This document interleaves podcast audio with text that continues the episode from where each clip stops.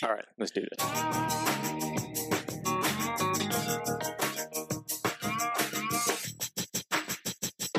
Hey, everybody, welcome back to the Hunt Harvest Health podcast. This is Doc Hillary, and it is another beautiful weekend here in Montana. It is not snowing, remarkably. And so that means this weekend I am going to be out in my garden um, getting my beds ready. It's quite a mess out there from the winter. We have, because we live in the high plains area, we have lots of tumbleweed that need to be cleaned up. And we have grown lots of weeds in our boxes and just grass, and everything needs to be raked and dug and um, ready for planting. So Ryan is still on a bear hunt. He's been gone most of the month. I'm not sure how much longer he'll be gone. It could be another week. It could be another two. Who knows? So I'm going to get out there and get going on the garden. I'm really feeling a space to do that in my life right now and the weather's beautiful so we have to um, do it while we can if it's not snowing here in montana um, it's a little too early to plant obviously i'm going to plant some flower seeds maybe a little bit of lavender out there but other than that we're just going to be getting the the garden ready so doing this gardening series has really helped to motivate me to do that and to get back to plants get back to nature and each time that i listen to a podcast and talk with with Sean about this. Um, it just helps motivate me um, how important doing something like gardening is. And I've also been working um, since I got COVID and have had some struggles with COVID, long haul stuff. Um, I've gotten back more into meditation and trying to quiet my mind. And I feel like gardening is just the next best step for that. So I'm going to be doing that this weekend. Um, I wanted to just also take this introduction to just talk about some of our um, partners and sponsors here at Hunt Harvest Health. I rarely ever talk about that. Um, mainly, I talk about the nutrition company that we have, Ryan and I, Stealthy Nutrition. Um, that's that's our definitely our biggest sponsor. Um, Stealthy Nutrition was a basically started with CBD, as you all know, and, and bringing CBD into the hunting um, realm. And it's been a very interesting process over the last three years that we've been on this journey. But Stealthy Nutrition has really been a fun um, business for us to do. It, you know, uh, you know, my life's work and my service, uh, life's, um, my life's work is to be in service to people and to help them be healthier. And so I just felt like this was a great adjunct to what I already do um, in medical care. And so bringing CBD, the power of this plant to to folks, and then also a, a very kind of strategic line of supplements related to anti-inflammation, anti-aging, um, gut health, which is really big, and keeping a lot of the putting what you want in and keeping everything else out. So our manufacturing process is super clean. Um, our facilities are all have all the fancy letters and um, accreditations that we want when we're looking for a healthy supplement company. The ingredients are of the highest quality. And yeah, we get back ordered quite a bit. And that's because we are looking for the cleanest, safest, raw materials. And that has actually been very hard to get since COVID. So I've been pretty impressed with my manufacturers doing a really good job with keeping product as well as they can in our hands, um, which is good. Our CBD comes from Oregon. It's certified or, um, organic. It's again has all the accreditations, no solvents, no pesticides, no heavy metals. Um, we have COAs online. You can see everything that is and isn't in our products. Um, and so, just, you know, like I said, that's my life's work and I'm dedicated to this. And so, these products have really come, I guess, out of me wanting to offer something different in the outdoor and hunting space. So, that's Stealthy Nutrition. If you go to um, I'm really excited to say that we are going to be launching our new website very soon. So I'd love you to go to stealthynutrition.com and look at the products. Pretty soon, within probably the next two weeks, we are going to have Stealthy Nutrition and Stealthy Hunter together. And so you can go there and you can get 10% off um, by subscribing to our email list. And we also have, you know, specials throughout the year, etc. Uh, um, Stealthy Hunter is our original, um, obviously, brand. And those products that come from Stealthy Hunter currently are the ones that Ryan has designed. So the uh, scope cover, the glassing pad, the kit sack. Um, we do have some swag on there. We are about to come out with some new swag, and uh, uh, that's a a great melting of the nutritional products with some of the swag and the branding products, as well as these functional pieces that Ryan's designed to um, work in the backcountry for your rifle and and everything else. So um, stealthyhunter.com is going to be our main URL soon, and you can go there and find everything. And that's going to include stories and recipes. They're all going to be in one place. Um, oh my gosh, I can't wait. It's been almost a year in the making. So I'll let you know when that comes out for sure. But please check those out. Those are two two things very close to our heart, and, and we appreciate all of you out there that have um, contributed and, and helped to make yourself healthier. Um, the next, obviously, is the Western Hunting Summit.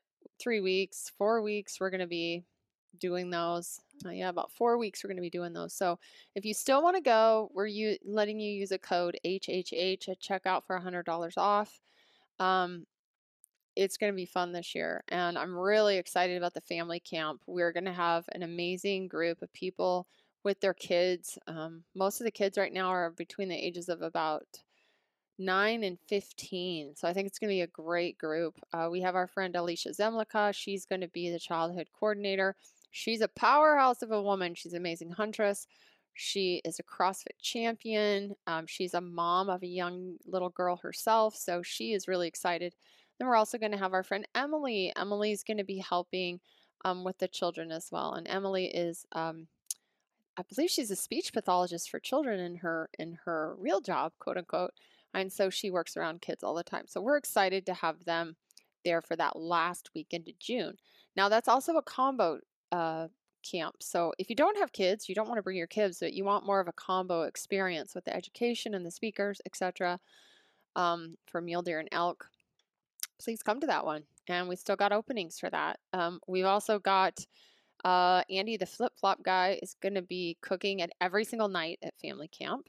Um, we're going to have children's activities during the day for them to be a part of, but if they're older kids and they want to be part of the education, they can as well. Um, they're going to have their own 3D archery uh, course. They are, if they're older and they can handle it, they can also do the adult 3D archery course. Um, we're going to be doing some geocaching, some survival training. We're going to be doing backcountry first aid with our backcountry uh, MD uh, expert. Corey Tingelstad. He's going to be doing a special course for the kids as well, which is going to be super fun.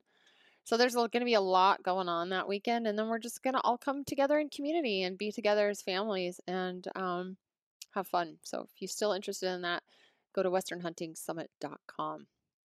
Also, we work with companies like Peax. Peax is our main sponsor this year for the Western Hunting Summit. So you know, you can go and use the code STEALTHY at Peax and get your sissy sticks and or your um, Peax gaiters that Ryan wears literally every single trip. Uh, he's probably wearing them right now somewhere out in the in the mountains. Um, you can also go to Birch Barrel. So Birch Barrel has been a great partner of ours. They have supported us in the Western Hunting Summit like immensely. We can't even I, I can't even give enough thanks to Corey and to the guys over at Birch Barrel who have literally made our summits in the past like what they were, came and cooked for us. Um, I love the team at Birch Barrel. They are just the best people ever. So if you don't have a Birch Barrel and you want to get one, you can go to birchbarrel.com and use Stealthy at checkout as well. Um, Heather's Choice, Stealthy. We love Heather. She's killing it in business and she just rebranded. She has some amazing foods to check out new meals. So go check her out. You also use the code STEALTHY um, to get a discount coming up for the fall if you need meals for the fall. And then um, Sheep Feed Orthotics. We haven't talked about them in a while, but they give about they give 10% off. So if you want some Sheep Feed Orthotics, uh, which I have in my hiking boots. I actually have them in my shoes that I wear out in the garden when I work. They keep me supported. Ryan has them in his shoes for sure. Um, use Stealthy 10 at checkout when you go to sheepfeedoutdoors.com. Stealthy 10 to get 10% off. Um, also, we work with Made with Meat. Uh, we are going to have giveaways this year. Made with Meat has been generous, and they have given us some vacuum packers. I think there's a grinder. Yeah, some cool things. Um, sous vide machine that we're going to be giving away at the summits this year. So if you want, you can go to our website at stealthyhunter.com under shop. You'll see Made with Meat. And if you go through that link, you can, um, I think you get free shipping or something like that. I'm not sure, but check them out. They've got the best. And then, of course, Excalibur's in there. We love their dehydrators. We've used them. You know, we love the Meet Your Maker dehydrator, the stainless steel one. And that's by far our favorite. It's the sleekest one, looks the best. But Excalibur as well, we have worked with them for years. So you can also check them out on our website. Um, let's see. Oh, yeah. We're going to be switching over email, so I'm not going to talk about that right now because once our new website launches, we'll be shifting up our email list. But that, um, if you haven't already gotten on the list, you can go do that on stealthyhunter.com and you'll be getting notifications when we launch the new website. We're going to be having launch specials, all kinds of stuff. So make sure if you're not on our email, email list, please go and do that. And then, of course, if you're anywhere near Coeur d'Alene and you want to go sit in a sauna and do sauna therapy, um, Heat Praxia in Coeur d'Alene. They're downtown, great friends of ours. I'm actually having them build me a sauna. I'm getting my basement done and I'm going to have a bathroom with a sauna. I'm really excited about that. So they have their they have their membership uh, place there in Coeur d'Alene. You can go. You can also they will make you your own sauna. So if you go to heatpraxia.com, that's P R A X I A.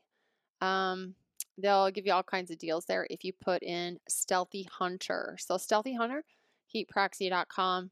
If you're interested in that, um, you can also talk to them if you want your own sauna. All right, so uh, you can follow us on Instagram. You know that. Usually I'm posting on at Hunt Harvest Health for this. Ryan posts on his when he's around at Stealthy Hunter. And if you want to follow me personally and, you know, see what I do in more of the personal realm, at Doc Hillary. At Stealthy Nutrition is also another place we are. I don't post on there as much as I should. It's just, can you imagine? We have all these Instagrams. Gets a little difficult. But of course, westernhuntingsummit.com. Um, we also have one for that. So I just wanted to give a shout out to all these people. Please to go watch the Gritty films. Support Gritty. He works super hard on making these films that Ryan's in. They they're out there hunting right now, making films for you all to enjoy it is really, really, really hard work. Like I've been on these hunts, I've seen what they do, I've seen him and Brad, the filming, all of the hard work and the hours, hours, days, weeks that go into sitting behind a computer to just make one film. Um, it's it's mind blowing. So you can go to Gritty on YouTube. You can also fi- follow Brian Call on Instagram. But please go watch the gritty films on the new website. We're going to have a link to all the films. So that's going to be another great. Our new website's going to have so many cool um, ways to get to see where Ryan is out there in the world. But go support gritty films. Um, besides, I think they're the best films on, best hunting films on YouTube for sure. Uh, hands down. So, all right. Uh, today we are going to be talking with Sean, Gardening 101 again, and we're going to be talking transplanting. We're also talking water systems and we're talking fertilizer. So, this is a longer podcast. Lots of great information, tons of tidbits. Uh, again, Sean is so gracious. Me and him get together basically Sunday morning and we have tea together via Zoom. He lives in Missoula, I live in Three Forks, and we chat gardening, and it's been so motivational for me. So, um, yeah, that's what this podcast is going to be about today. So, hopefully, you enjoy this. Um, reach out to Sean at Frank's Little Farm uh, on Instagram, is where you can find him as always. Um, he is a great resource. And yeah, I think uh, this will give you even more motivation to get going on your either small garden or your, like mine, large garden, which I'm about to go out and work in right now. All right, everybody, have a great day.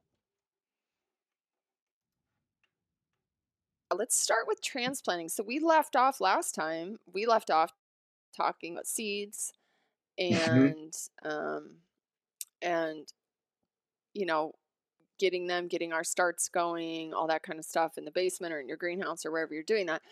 And so now we're going to transplant them in our garden. As I look outside right now, it is May, I don't know, it's Mother's Day today, whatever date Yeah. that is. It is snowing in Bozeman, Montana.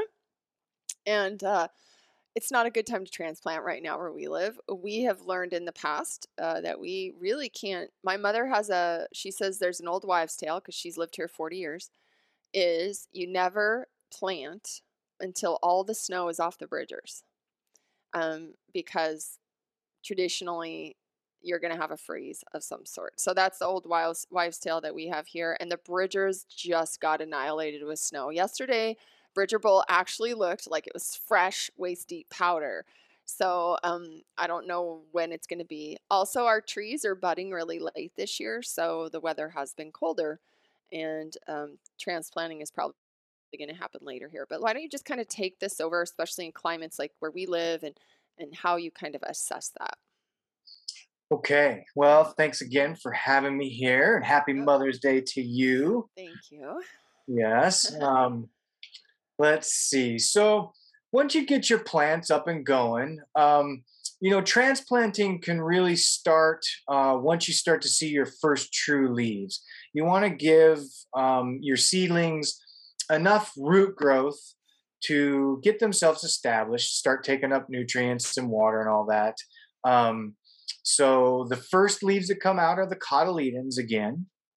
And then from there, you'll get your first true leaf. And then, you know, like once you get a your first true leaf up and out and um, developed, you can really start thinking about transplanting if you want. Um, you can carry that to maybe your second true leaf, depending on what it is, your third maybe, but you you don't want to let them go too far. And and I'll remind people, you know, back to when we talked about transitions, particularly in that first podcast, we talked about transitions a lot, and that's more based on root growth. So you don't want your roots to start swirling around in that pot.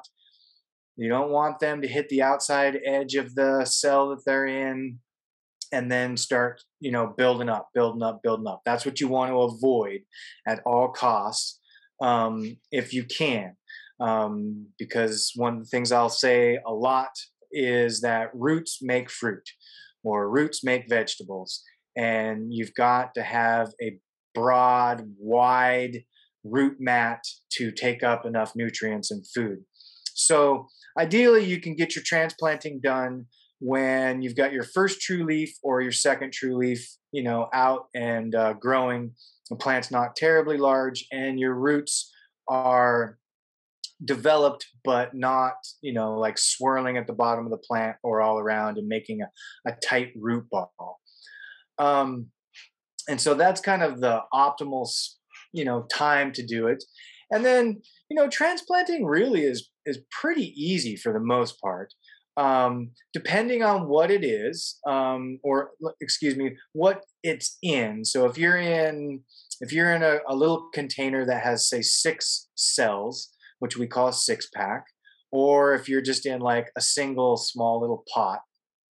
One of the things that you'll want to do is um, you want to pick up whatever it is you're working on. And if it's like a, you know, you got six cells or 12 cells or whatever it is, um, what I like to do is I like to stick my index finger and my middle finger around the stem of the plant and flip it over and then I'll begin to massage. And it's easier, you know, with the smaller um, celled um, packets. Um, it's easier to massage that because the plastic is is pretty soft. But you want to massage the outside of the plastic or work it in some way. Maybe if it's a larger pot, you can usually push down on the bottom of the pot, and you want to try and free up that um, soil so that it'll pop out onto your hand. And I'll backtrack just a little bit here and say that um, you don't want to do this when the plants are dry. Um, you don't want to pop that. You know, if you're popping things out and the you know the the soil is dry, put it back in there, water it, walk away for an hour, come back, and then start over again. Um, ideal conditions are water the day before, come out, check things, or water in the morning, and then work on transplanting in the afternoon. Um, transplanting from you know from pot to pot is something that you can do um, you know almost any time of the day morning's a little better you know direct sunlight is going to it's not going to adversely affect them but it, it's going to be a little more challenging for them you know because there's a little stress involved in being transplanted so try and be selective if you can when you transplant as far as sun goes and being outside or if you're in your house it's not that big of a deal you can set it in your window and whatnot um, so you want to work that plant out of its pot and um, the water uh, you know having them watered you know the day before or you know a few hours before also will help the if you don't have very many roots at all will help the soil stay together. So once you um, pop that um, plant out of whatever it's in, then um, it we'll we'll start with work into another pot. So if you're potting up, you're gonna what I typically do is if I'm you know and I'm usually working out of six packs or twelve packs, so there's either six cells per square twelve. I will um, have all my soil ready, and um, feel like I'm a little bit all over the place, but you'll just have to bear with me here, oh, folks. okay. okay. Um, so you want to have your soil ready and you want your soil conditions to be similar to what we talked about in the last podcast with planting seeds. You want it to be moist, you want it to have water in it, you don't want it dry, um, if at all possible. And um, so have your soil ready, have your new pots ready to go, and have them, you know, there in hand. So, and then I'll pop my plants out and I'll lay them out. And I try not to do too many at a time you know say do six or if you're doing you know if you've got a 12 pack do half of it and you can lay those out sun won't be terribly detrimental as long as they're not sitting out there all day or something you know if you kids come and distract you and you get pulled away and come back and your plants are laying there unhappy um, that kind of sucks but ideally you've got your perfect conditions and you can lay your plants out and then get your pots and then you want to fill the soil up and in the new pot. And what I typically do, and, and you'll have to find what works best for you and what you like to do. But what I like to do is I'll fill the pot right up to the very top, give it a little tap um, on the bench or whatever you're working on. I usually work over a, a bin with a board over the top. Mm. And um, you want to try and get that soil settled in so that there's not any air gaps or pockets or anything like that. And then I'll take my take my left hand and I will make a hole with two or three fingers. Anything make a, a, a, a hole larger than than the root wad or the soil block that you're transplanting over to the next pot. I'll pick up my plant and I'll slip it down in there, and then I'll just loosely bring soil around it and and to the center of you know where the center of the pot to where you've transplanted into and you don't want to pack. You don't want to be packing that soil down super tight because that makes it difficult for your roots to travel and it makes it difficult for water to absorb in the soil.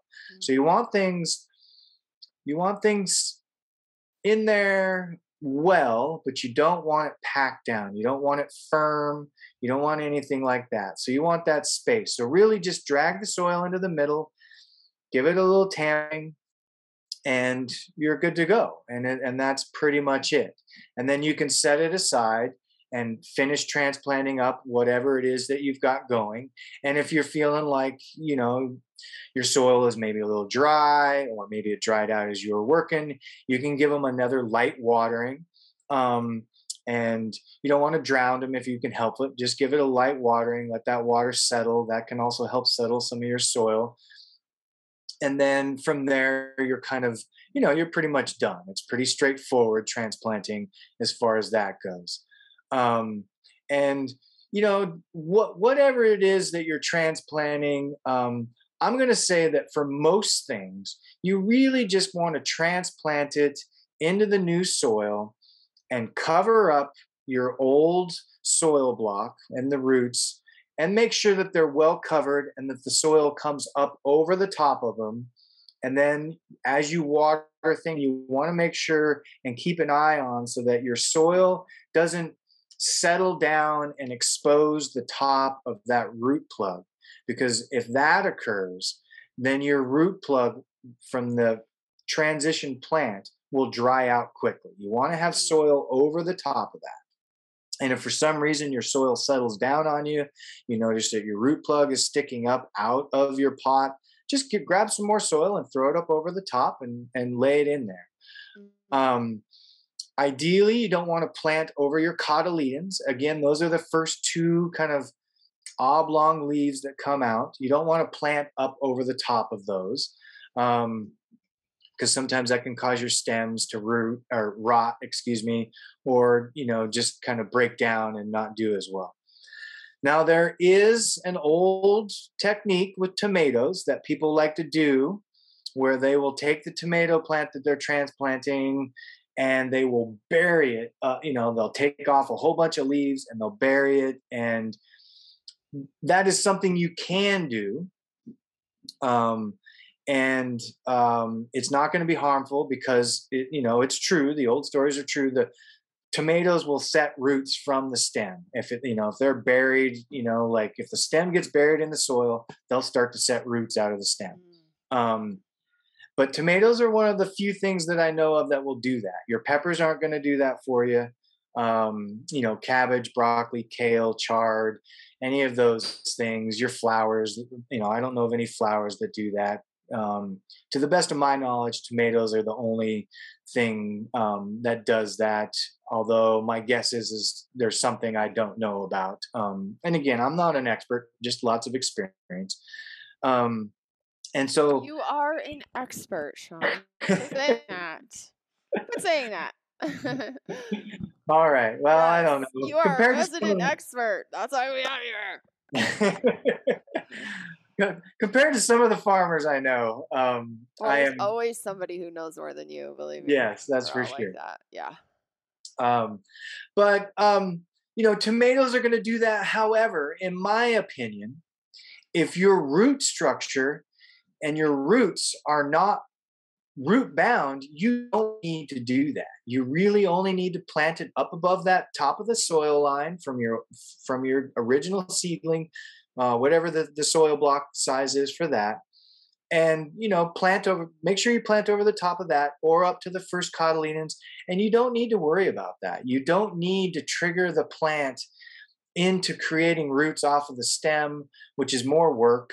You know, like if if you're concentrating on making sure that the the roots are not root bound, then your plants are going to take off, right? Like they're going to go into a bigger pot, they're going to have lots of room, and they're going to stretch, and they're going to push out their, you know, their um, roots, and they're going to be fine. So I don't, I don't typically recommend that to my gardeners that come through the farm stand or come through market and talk to me. Um, I, you know, like I just don't feel like it's necessary unless, you know, like you're dealing, you know, if you end up having a, a tomato plant that is just really root bound and you want to try and like get it going, you know, at a better rate and you've got the time, then you can try and like, you know, do some of the things they talk about where you can massage the roots out or maybe cut them a little bit and then bury it deep and, you know, let it go from there. But to be perfectly honest, in my opinion, that's going to take time. And if you're northern climate, you may not have that kind of time, right? If you're in Bozeman or anywhere in Montana, most places in Idaho, you're not going to have that kind of time, particularly for like heirlooms, right? Something that's taking 80, 90 days to produce fruit from when you put it into its last either pot or into the ground. You don't have that kind of time. And that's why focusing on the roots from the beginning is so important is that those good transitions will ensure that you get fruit later on because the, the plant isn't stressed it's not being set back it's not working harder than it needs to be it's just doing what it needs to do. Um, and so you know that's essentially transplanting from one pot to the next. It's really straightforward. It shouldn't be too difficult um, you know sometimes the hardest part of it is getting that dang pot or that excuse me, that plant out of the pot.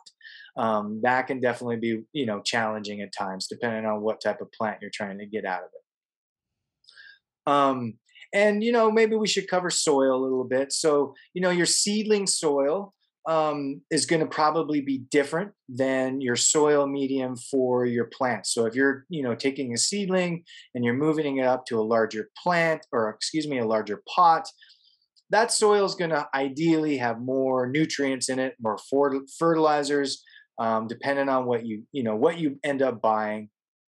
Um, and at some point, maybe we'll try and do a, a little bit more in depth dive into soil. As I've mentioned before, I, I mix almost all my own soils. Um, okay. And so, like, I'll add fertilizers and, you know, depending on what I'm doing. Um, and, you know, that can be beneficial as long as you don't overdo it. But for most of the home gardeners, ideally what you'll you'll be doing is you'll be working with a new bag of soil and that you know most of the soils today, if you're working with an organic brand or whatever, they'll have some fertilizer um, numbers on there, and you know, just get something that's well rounded and um, move up into that. And there should be nutrients nutrients in there at least for the initial, you know, say four to six weeks. Um, and if so, if you're if you're gardening out of pots, and um, hopefully we can get into this more in depth when we get to fertilizer later on here. Um, you're going to run out of nutrients more than likely throughout the life of the plant. So you will have to take into consideration adding, you know, feeding your plants more as they get older. Um, once the roots take up all of the space that they can get within that pot, they're going to eat everything up in there, and then you're going to have to start supplementing them in some way. Okay. Yeah, I have a question. So I woke up this morning and I have a lot of geraniums that I've wintered over for a number of years. I planted some over here, you can see. Mm-hmm. And I mm-hmm. woke up this morning. I planted them last weekend. Um, but I noticed some of the um, that the soil has settled some, right? So some of the root wads have not totally covered. So today mm-hmm. I was mm-hmm. like, I need to add more soil to it, make sure they're covered. And then I have these old geraniums that do quite well, but they're really big and they're they need to be transplanted. Like they need more soil. They they're like growing out of the pot. I can see they're not really getting much much from what they've got in there. And so um do you recommend um, when I see them they're quite big and I think to myself maybe I should split them up? like what what is the best time to like if you have a plant where you could separate it and maybe create a couple plants out of it is there a specific time when you would want to do that would you want to do that now when it's a little bit or would you want to do that in the winter when they're a little more latent i guess is my well i think honestly i probably don't know the best answer for that but i'll take my stab and say i think one good period of time is now, earlier in the spring, okay. before they start getting more sun and more heat and you know just all the different things that cause them to take up more nutrients they're just they're going to start doing that as time goes by um however like eh, you know like for things like that like geraniums and pots sometimes you can't pot up anymore you know, it's just like you're looking at going from a, a two or three gallon pot, and your next step is four to five gallon pot, and like yeah. your house is like like overflowing, and you know, like I know. Um, Ryan's like, why do we have these stupid pots? They break our backs, so we're having to move things around and stuff. like, yeah, and you know we've got lots of house plants and this actually might be a really good um, question for my partner prairie. Um, and sometimes you run into a, a, house plant or a flower that it won't come out right? There's right. the shape of the pot is kind of funny right? It, it's rounded and then it narrows and you can't get it out of it. Yeah. Not you know we've got a couple that it's just it's like impossible unless you break the pot off of it. That's right. your next you know your next opportunity or your next like option. Um, so, you know, if you feel like you have to pot up, um, I don't know for certain how well they'll survive if you try and separate them.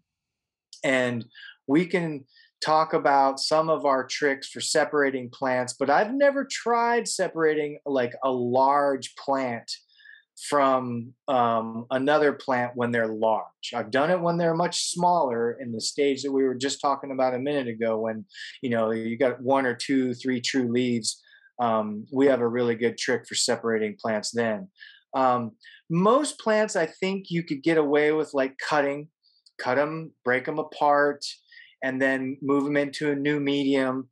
And um, by medium, I mean soil, move them into a new soil and a new pot and then just kind of baby them along.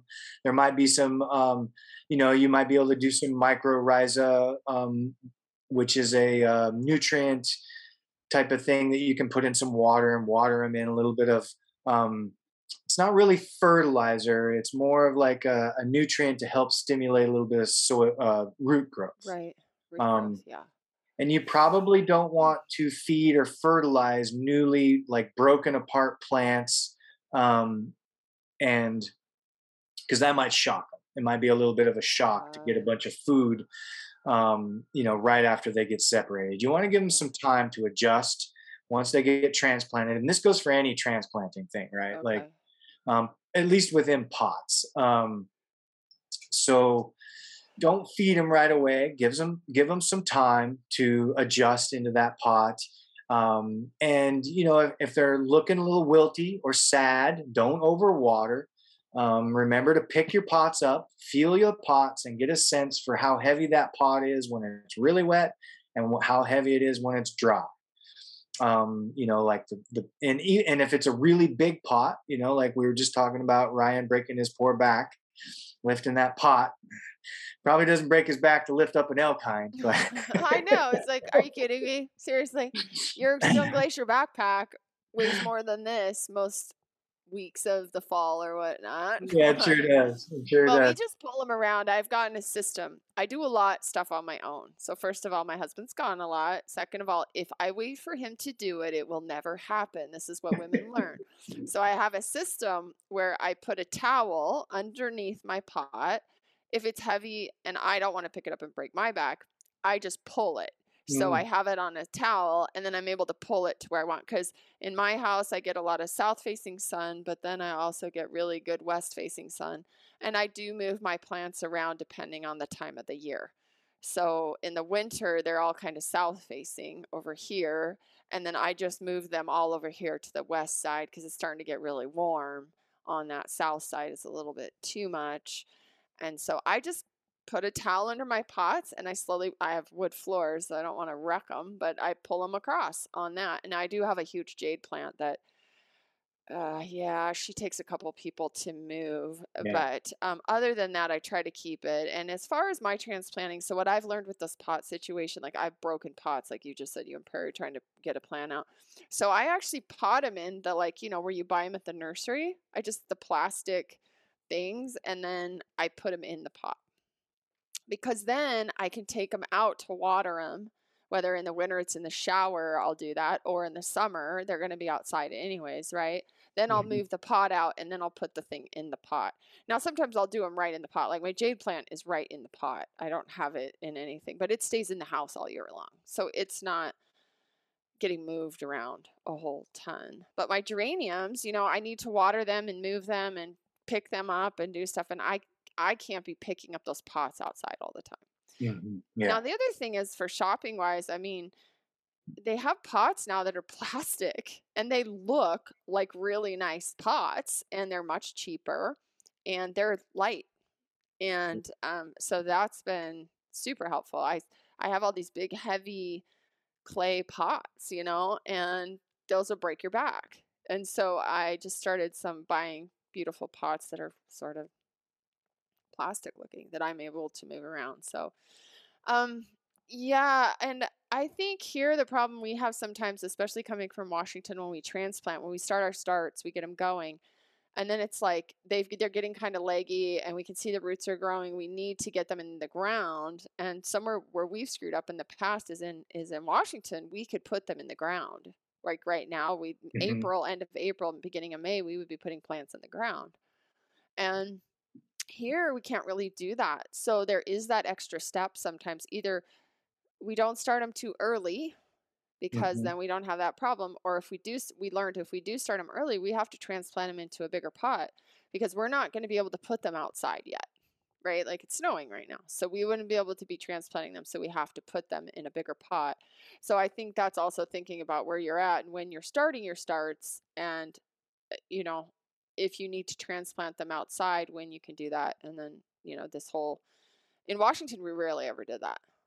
I mean, Yeah. we rarely ever transported a tran. We never rare. I I don't ever re- remember transplanting a start into another pot that wasn't, uh, you know, before we put it in the garden.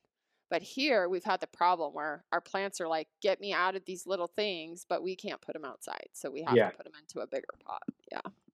and that's not only is that a, a really good tip the towel um, but um, that's a that's a, a, a good um, a really good point as far as like where you are and how much potting up you may do so like you know doc is dead right so we pot up almost all of the things that we start from seed in pots almost everything gets potted up so when I start broccoli, cabbage, kale, chard, they're started in small cells, usually in, in 12 packs, which is a pretty small cell. Um, and then from there, all of those varieties are potted up into a three inch pot, which is, you know, it's usually three by three on the round and then about four inches deep.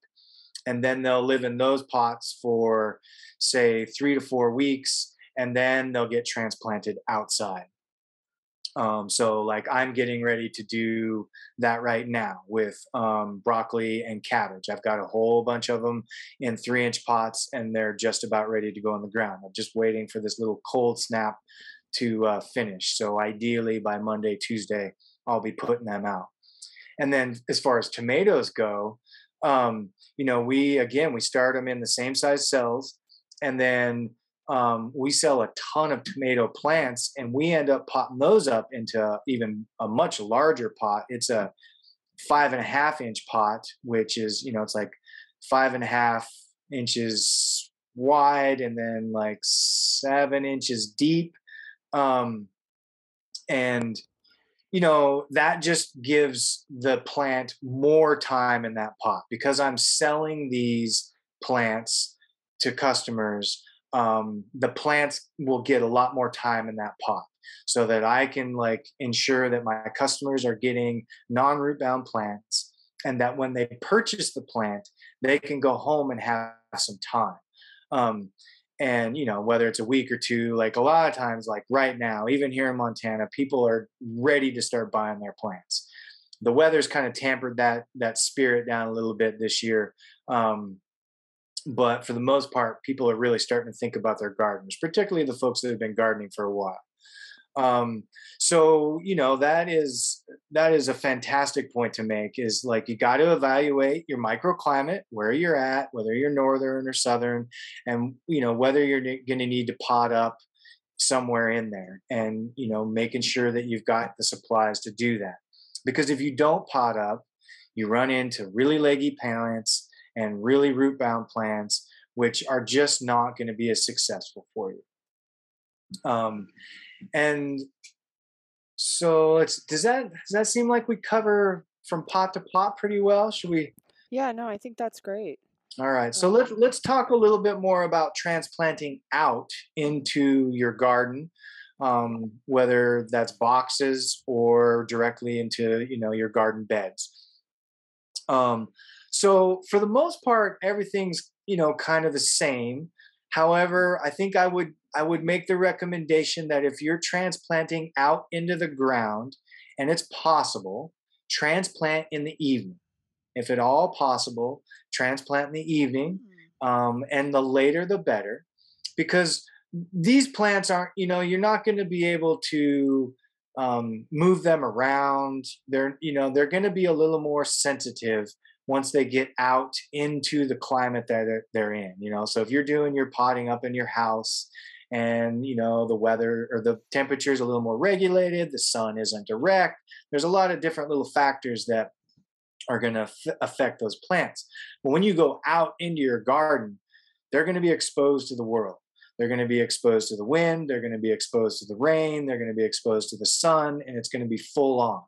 And so if you can give them a window of transition, even a, you know, like an eight, six, whatever time amount of time it is, hour of time in the ground to do a little settling, a little transition, um, that's going to be really helpful for them.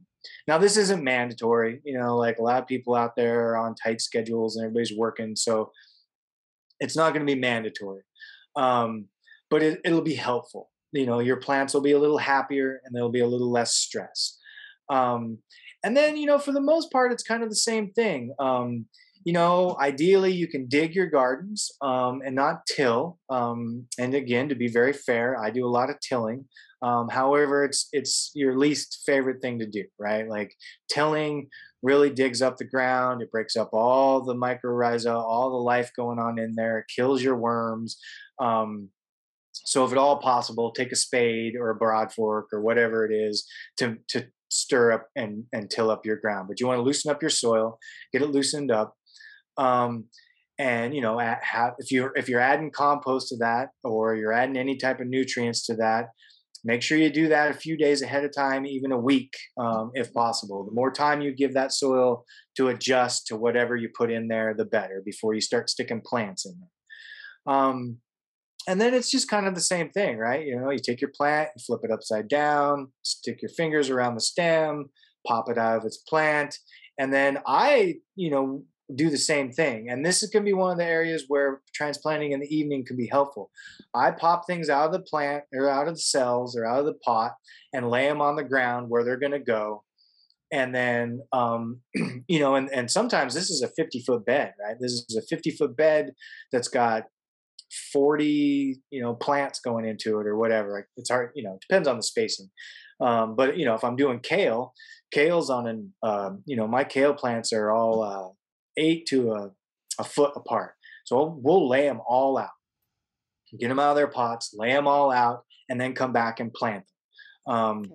And you know, if if it were really sunny and it was the middle of the day, I would not do that. I would transplant them one at a time, pop them out of their their pot, and put them in the ground one at a time, because you don't want those roots exposed to like full sun and heat. Um, and then, so a few other little tricks that we do when we're planting into the ground is we will add a little bit of fertilizer to the soil. Um, so I'll have my plant ready to go. I'll dig my hole, which for most of, you know, like unless you're doing like big tomato plants or something larger, it's usually just your hand. I just use my hand. Um, or maybe you want to use a hand spade or something. But you want to make your hole. And then if you want to try a fertilizer, um, I would recommend, you know, something with a medium um, numbers, and we can dive more into the numbers. Um, and and NKP is that right? M, NPK, NPK, I think. Um, Nitrogen, potassium, phosphorus. Uh huh. Or yeah. Or nitrogen, phosphorus. Yeah, we have a document on our website called the Big Three. It's free. Yes. You can go download it. It just talks about these nutrients and what they're good for. And if we don't get time to talk about that in detail today, we will we'll go into it more in the future.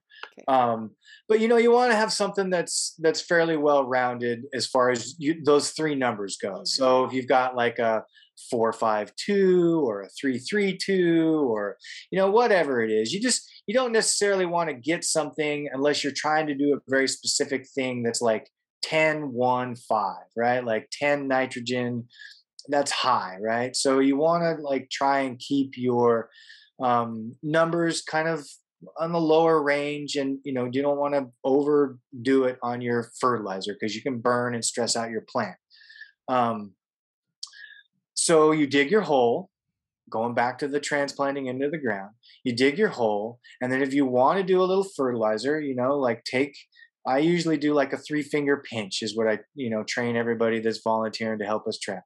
So you do a three finger pinch, you throw it in the hole and then stir it, right? You want to stir it into the soil a little bit. You don't want to just sit in there in the clump so that the roots are going through like pure fertilizer. You want to stir it into the soil and then you can place your plant on top of that and bring the soil in around it. Same thing here. Make sure that that's that um, that root ball or your your transplanted soil block is covered all the way.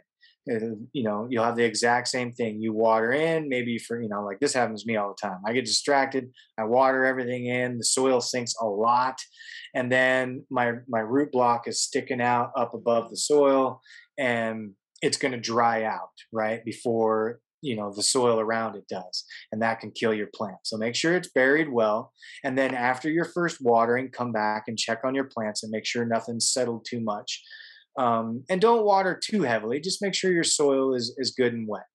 Um, and you know we'll get into watering systems here hopefully in a little bit but you know that's that's essentially transplanting out into your soil or into your garden boxes it's all pretty much going to be the same. Um, and you know if you know if you end up having to plant during the day maybe try and pick a cloudy day if you can. Mm. or um, if you know if you're going into your garden boxes and your schedule's tight you got to transplant in the morning. If you've got a little bit of that white fabric that's called Reemay maybe you can throw that over the top to provide a little shade or just run with it you know like again it's not gar it's not rocket science science they'll more than likely be just fine most people just transplant out and go and things are fine um, you know, in my world, we're looking to make things as smooth as possible um, because you know we're really counting on the production of that plant. So um, I want things to to grow as as as well as possible. Right. Um, Okay. I don't know. You got any other thoughts on that? Uh, that so part? what type of um how about we just go into fertilizer from here?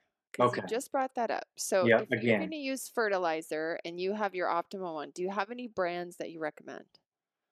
Um, let's see. Um, I don't know if I can think of the. I do have a brand that um, I work with, but I don't know if I can think of it off the top of my It's head. okay. Yeah. You can just let me know. We can put it in the Oh, show okay. notes. I think Yeah. that there's a lot of choices for mm. fertilizer. So when people Yes. go to the nursery and they're like, "Oh, what do I get? Is it safe? Is it synthetic? Is it natural?" What what would they be looking for besides this ratio? Is there something that they would be looking for versus like a chemical fertilizer or a natural fertilizer? Well, I think um, one of the things that you can look for that's really simple is the OMRI listing. It's O M R I. I don't know that Mhm. acronym off the top of my head, but that's the organic like certification standard. Oh, okay, great. Um, and you know that's typically on the bag or the box or whatever it is. You know, if you're getting a liquid fertilizer, um, and um, that's typically on um, the product that you're buying somewhere on there. You can ask whoever it is there if you're at the hardware store or whatever. You know, where are your organic fertilizers or where is your OMRI listed fertilizers or you know non-GMO or something along those lines. What you really want to try and avoid is like the synthetic you know, like fertilizers that um, like Big Ag is using, something along those lines, like ammonia or, um, you know, those are those aren't going to. That's not healthy. You don't want synthetic chemicals or fertilizers. You want things that are made out of natural, like bone meals and kelp and bat guano. Um, Mm, and you know it, it and it can be important to pay attention for chicken manure so if you're buying something that has chicken manure chicken manure can be hot and by hot meaning lots of nitrogen and it can burn your plants so if you get something like that ask whoever it is that you're buying from about it how hot is this is this going to burn my plants should i be careful with this um, I don't typically use um, a um, a chicken based fertilizer. Um, however, your numbers on the front, you know, like if it's like a three three two, that should be pretty safe. Um, and you know, like I've got my I broke my my organic gardening encyclopedia out here to like cover some of the fertilizing stuff because this is really one of my weaker areas. Yeah, Um, it's it's so confusing. There's a lot of stuff going on. I mean, I, I go to the nursery and I'm like, uh, okay, I want to go back to chicken poop because we Mhm. have chickens and we have a lot of chicken poop. So let's take me as a scenario right now. My boxes are a mess and they need to be cleaned up, and we're going to add some. I got some composted soil that I has um, I couldn't tell you the ratio, but it's like a composted soil that you amend into your boxes. It kind of just helps bring more nutrients in again. And then I have all this chicken poop that we cleaned out of the chicken coop. Should I add that to my boxes? And how long, if I did add that to my boxes, do I wait before I plant?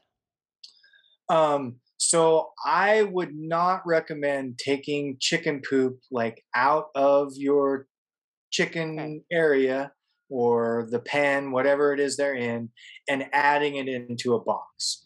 You want to give, you know, so if if your chicken mo- chicken poop, you know, if your chickens are on on some type of bedding, whether it's um, wood shavings or straw or whatever, when you clean it out, whenever you do your cleaning, you want to move that and either th- put it into your compost and Yeah. turn it into your compost and give it time to break down. Okay. Give it time to cool off and work its way into soil. okay. Um, and ideally, that's like you know, like a month's kind of thing. You know, like you're adding that in and you're breaking down your compost and In like and- Montana, uh, that could be 12 months. 'cause It's so dry here. Yeah. So I was thinking I have my compost bin. I take all that hot chicken manure that we cleaned out of the, the beds. We put that in the compost. We cover it with straw and all that. And we put it in, cover it, let it get good. And then over time, that will become compost that we can add shovelfuls to the garden as we go along or is that something that we add like next season when we're amending our soil I I so when it comes to chicken manure or chicken poop, I err on the side of caution personally. Okay. Just because in my experience if it's not already processed, you can, you know, you can find a hot spot. You can you know, something can happen in there that's going to shock your plants. So, you know, the more time the better. The more stirring the better. okay So, you know, like, and, you know, like, so if, you, if you're not composting necessarily, but you also have, you have chickens, you know, try and start a pile somewhere. And then, so you got your chicken pile with all this, you know, everything there. And then maybe you've got some lawn. Add your grass onto that Mhm. and then stir that and let that all break down over the year and then maybe either add it onto your beds in the fall when you're all done and that will like work into the soil and then when you start again in the spring that'll all be in your soil um, or most of it anyway some of it will run out with your water um, but that will all be there and you won't be running the risk of burning anything Mm. um, so when it I would I would recommend caution with chicken poop okay just because you don't necessarily want to burn your plants and set yourself back. what about like um steer manure or something So Like steer manure. is way less hot. Um, it's it's much easier to take um, cow manure that you know maybe you know I don't know if you necessarily want to grab fresh pa- ki- ah, sorry start over go I don't know if you necessarily want to take like fresh cow patties, you know, like if you're, you know, getting cow manure from the dairy down the road and throw that right onto your garden right? no You're going to want to let that have some some time as well. okay However, you know, cows have three stomachs and they digest their food pretty well. And so their, you know, like their poop is m- much cooler and much easier to work with. And Mhm. so, you know, if you had a lot of fresh cow manure, um, then you could probably lay that. Say you came in in the spring, you had a whole bunch of fresh cow manure, you lay that on your garden beds, you dig it in as best you can, and then you give it a month to sit in there, to work, to ruminate, let things work on it, let the worms work on it, and then you'd probably be safe. Mm. Um, and cow manure is a great. Um, horse manure, on the other hand, you have to be careful with. Not because it's hot, but because horses don't digest their food the same way. They're, they they digest food really poorly. Um, and so you can end up with lots of weed seeds in there, or you can end up with um, uh, leftover, um, ah, not for, I keep thinking fertilizers, dang it, but um, chemicals in there from spraying, right? So it's very difficult to find organic hay. And if you have horses and your horses are eating that hay that, you know, a lot of folks spray um, their pesticides on their hay to keep the weeds out, you know, like seed free, weed free. Um, hay is really important because nowadays we're very conscious about transporting that hay from state to state and spreading seeds. Right. But it's really typical with horse manure to, to hold over those pesticides. Um, and I've experienced this personally. One of our first years, you know, we were getting a whole bunch of horse manure. I did all my, you know, like the questions you want to ask for horse manure is what is it eating? Where are you getting your feed from? Are they spraying for pesticides? If they are, what type of pesticides are they using? Are they using 2,4-D, mm. which is a really old kind of pesticide that breaks down pretty quickly, or are they using some of the new stuff that hangs out forever? Um, and you know, I asked all those questions, and the guy really wanted to get rid of his manure and also probably didn't necessarily know fully, but he also knew what I was doing. Um, and so my questions all got, you know, the boxes all got checked. I felt okay about it. We brought all that in and it hammered my garden. Um, oh, and, and you'll see it, you know, your tomato plants will all be malformed. Um, mostly tomatoes and peppers are the most susceptible to it. The broccoli and cabbage and kale work through it a lot better. The lettuce seemed to do okay with it for the most part.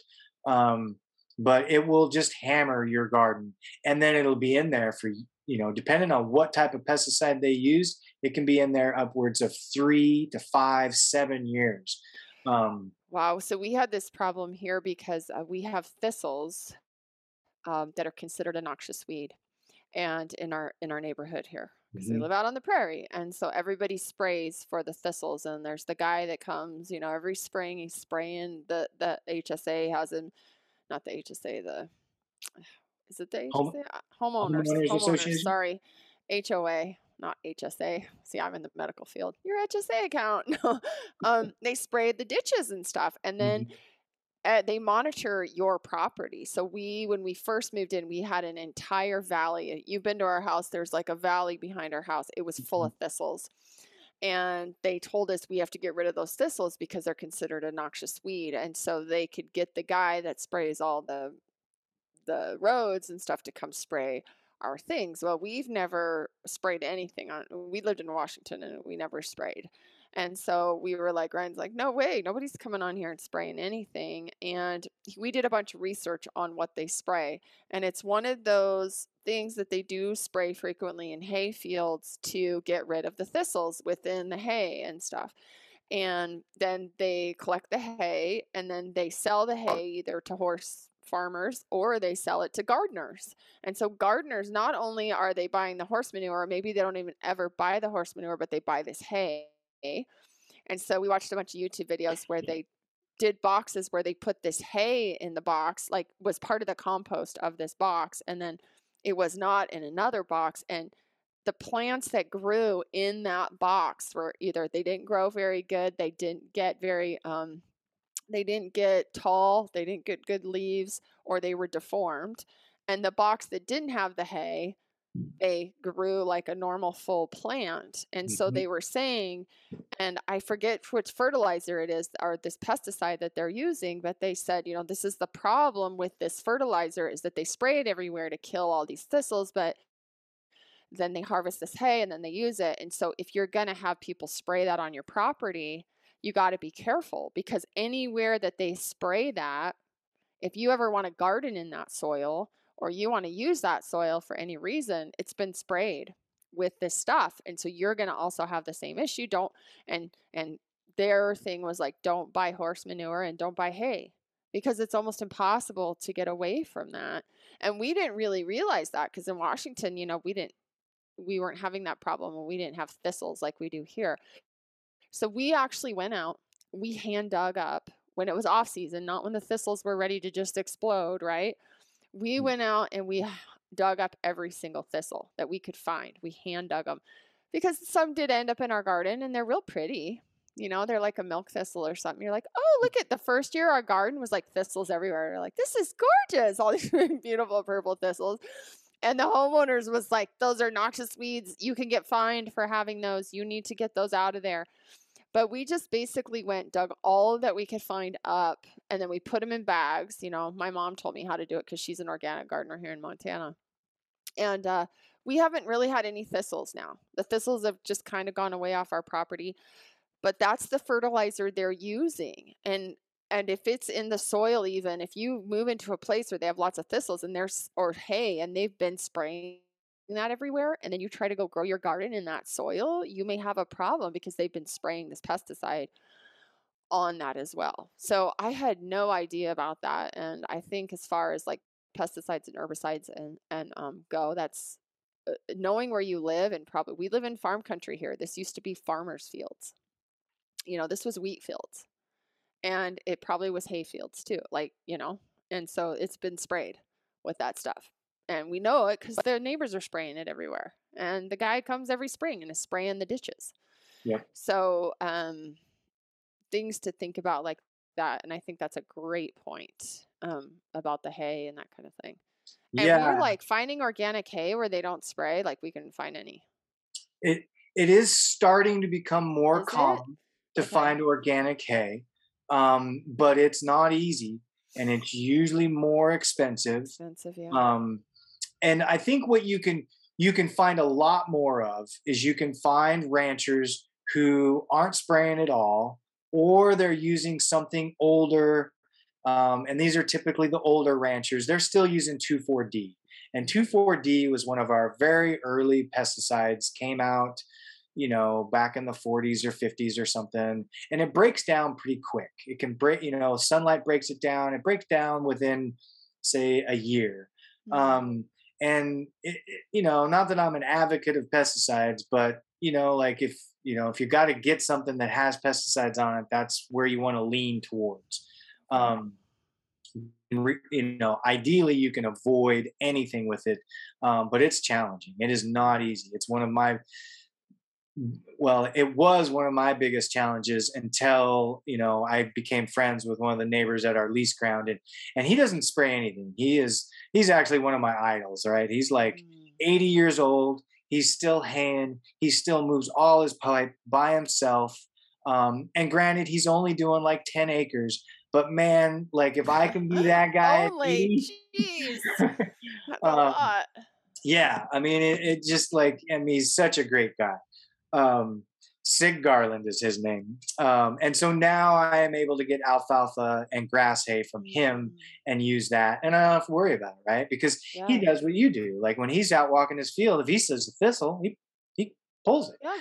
he just pulls it out Yeah, my Um, mom was like, you don't have to spray them. You just have to dig them at the right time and Mm-hmm. just make sure, you know, they're not ready to poof seeds everywhere. You have to dig them before they're mature. You just dig them out the root wad and you just put them in a bag and, you know, you seal up that bag and, um, you, you know, she's like, but you can't, she said, don't burn them. Don't like do because the seeds will like those things will spread and try to get them before they get any tops on them. You know, before they have any thistle on them, try to get them. And so we waited a year, and then that's what we did. It was a lot of work. My daughter was not very happy. We were out there digging thistles for like days, but um, to us, it just felt more natural than spraying stuff. I need that farmer's name because I want to get some stuff from him. Drive over there and get some hay. unfortunately Is he not is doing it anymore. no he's doing Oh. it um but He unfortunately you.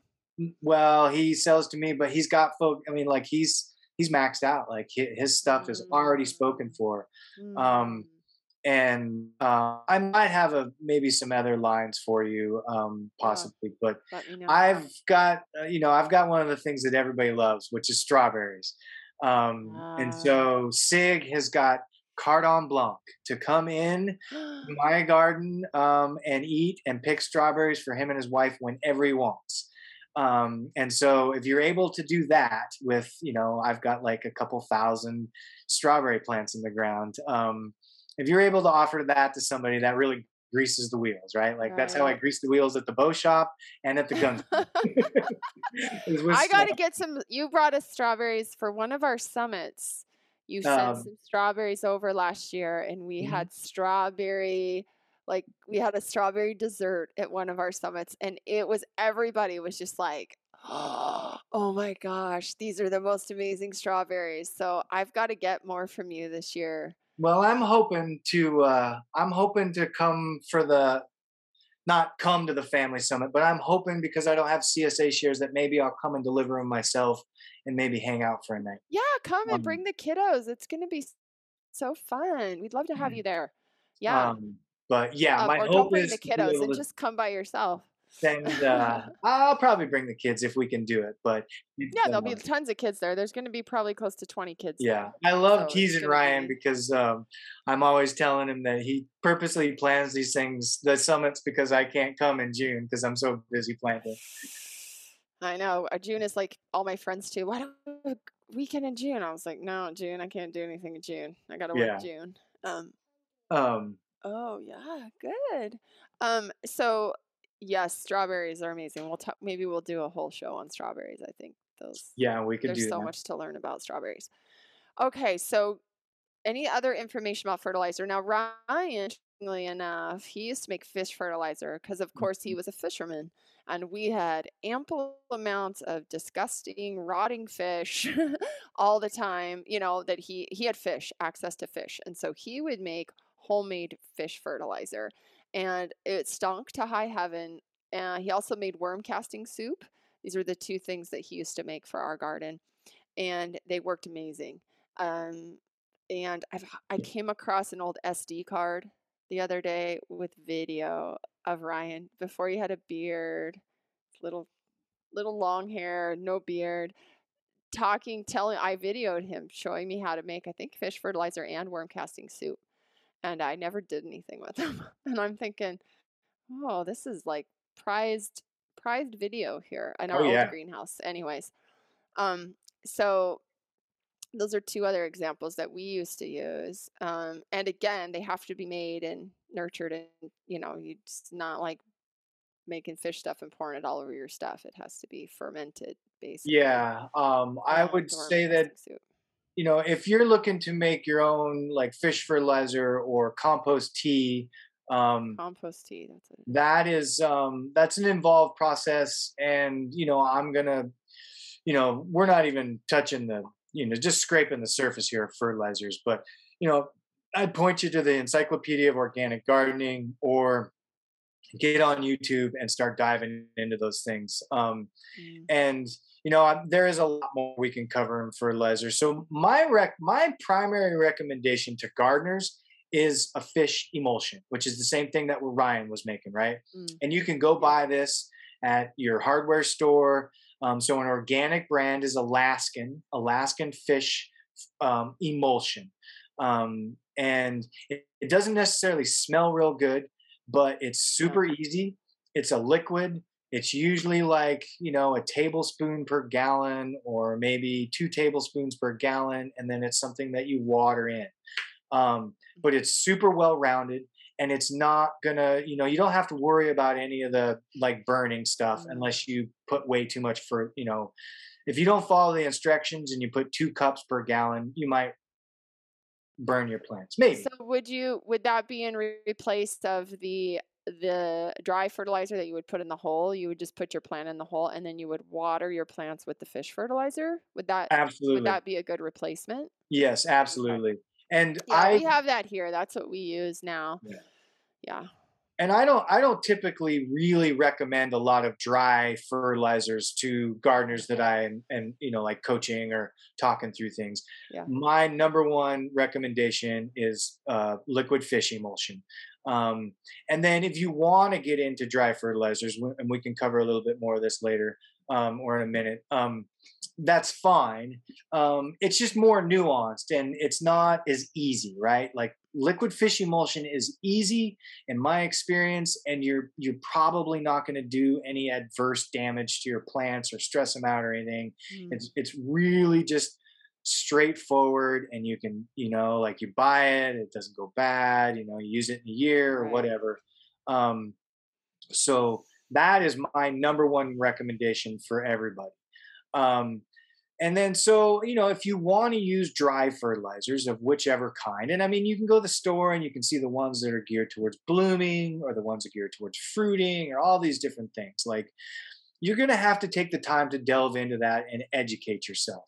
Um, and you know, again, the you know organic um, encyclopedia, the Encyclopedia to Organic Gardening, covers a lot of that. You know, like I got that book open in front of me right now, and like, you know, the the topics are dry organic fertilizers, applying dry fertilizers, liquid organic fertilizers, applying liquid fertilizers, and that's just the first like page, right? And there's Mhm. multiple pages here talking about all sorts of stuff. It breaks down your nitrogen, which is the first number, your N, your phosphorus, which is your second number, and then your potassium, which is the K, NPK, and that's your third number, right? So it Mhm. breaks down what all that means, and and it you know it. One of the reasons why I recommend this book is it's just an invaluable resource for you as an individual to you know to refer to. Um, but you know, there's all sorts of different things you can do with dry fertilizers. You can put it in the hole, stir the soil, plant on top of it, and then so that's going to work out because it'll take time for your roots to work into the soil and into that fertilizer and start drying up those nutrients. So it's not something that's going to be like happening right away. You know, like that's going to be three, four, five weeks down the road, and it's just going to give it some food to work with. Um, or you can do what they call top dressing, where you put your plants in and you give them some time to adjust, maybe give them a couple weeks, and then you can take a dry fertilizer and sprinkle it around the base of the plant. And then those fertilizers and nutrients are going to sink down into the soil as you water, and um, you know that's going to go into the plant. Um, they also have oh, this is kind of nuanced, but side dressing. If you know if you're if you're doing long rows or something like that, you can just dress to the side. It's just a, Mhm. a, a variance of top dressing. Um, and then the last thing, which is more on the liquid fertilizer side, is foliar feeding. A very successful way to get plants um, to bounce back. In fact, I'm going to do this today, as soon, maybe not quite as soon as we get off of here, but um, a whole bunch of my tomato parts, tomato plants have been really struggling with the cold weather. So Mhm. I'm going to go out today um, with a, um, I don't remember. It's like a, it's like a three, three, three, one, two, I think, because I've got some purpling going on within my Mm. tomato plants, which is usually an effect of the cold, right? You've got cold soil, you got a cold plant, and something about that relationship between the the, the plant and the cold makes it difficult for them to to draw um, potassium, and so a lack of potassium can cause your plants to purple. Um, and so because I've got purpling and because I've got some some kind of stagnant root growth, I'm going to foliar feed today. And you know, that's just something where if you're a home gardener, you know, follow the instructions on the liquid fertilizer that you buy. You know, it might be like one milliliter per gallon or whatever. Um, but you want to add the liquid fertilizer to whatever water system you're using. And then, you know, pour it into just your normal spray bottle that you have at home. Make sure there's no, you know, chemicals in there or, you Mhm. know, ammonia or There's whatever. no bleach left in yeah, no bottle. bleach in there. You know, if you can Not afford good. it, maybe go buy a new bottle just Exactly, to yeah. make sure you don't um, do anything. But then you're just gonna, you know, you're gonna put that liquid fertilizer that's mixed into the water into your your sprayer, and you go around and you spray your leaves. And you don't want to like have them so wet that they're like dripping. And this is something that you want to do more late morning to maybe early afternoon. Um, to give the the plant not only an opportunity to absorb it, but to to then dry out. You don't want them going to bed that night with super wet leaves, right? Like that can Mm.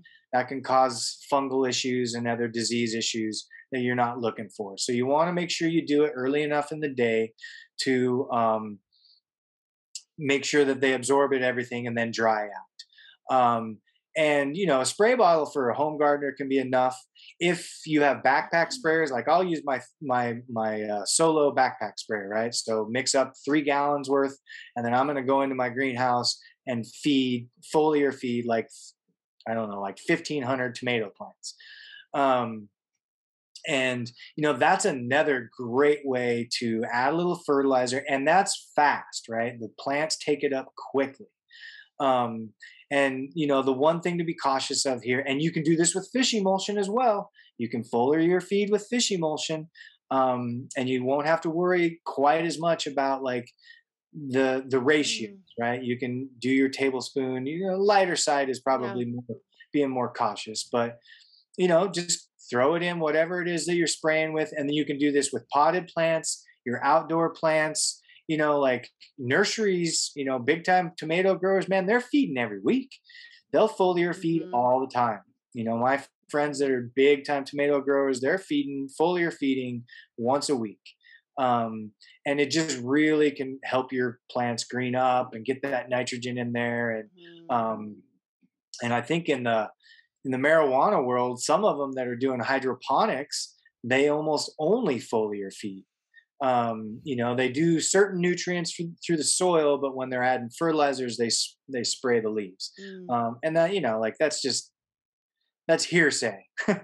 I'm just you hearing. probably it. do that with houseplants too? Oh, absolutely. I think Yeah. any plant will take in nutrients via the Through a leaf. spray. Yeah, you Mhm. got to probably put them outside and do it because I don't know if you want to be spraying fish fertilizer in your house. But if you had a decent day, maybe you could just. I just take my plants out in the summer, anyways, like on a cool morning when it's warm, Mhm. and I on my shaded deck in the back, and I spray them down and do it, and then I bring them in, let them dry out a little bit, and then bring them in.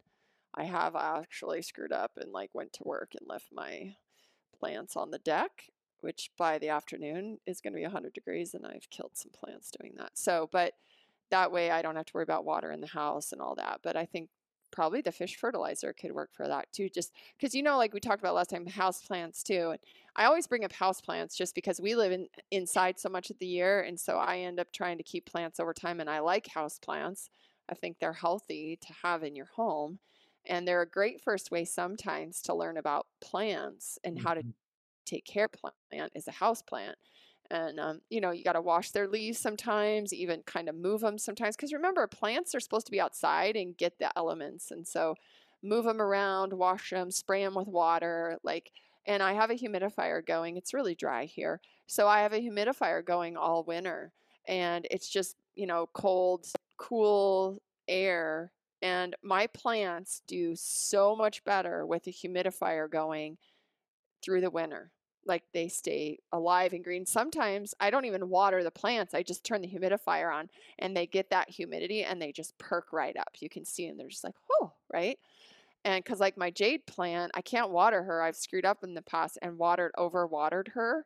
And she's not Mhm. happy, right? Because I keep thinking, oh, she must need more water.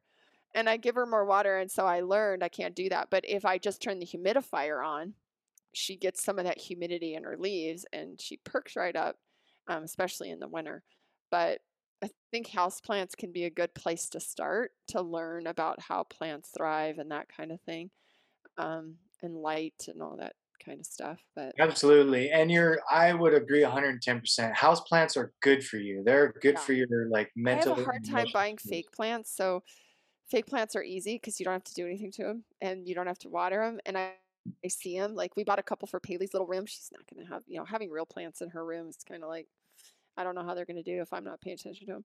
And they're so nice and you got them. They're good decoration and they do Mhm. green things up.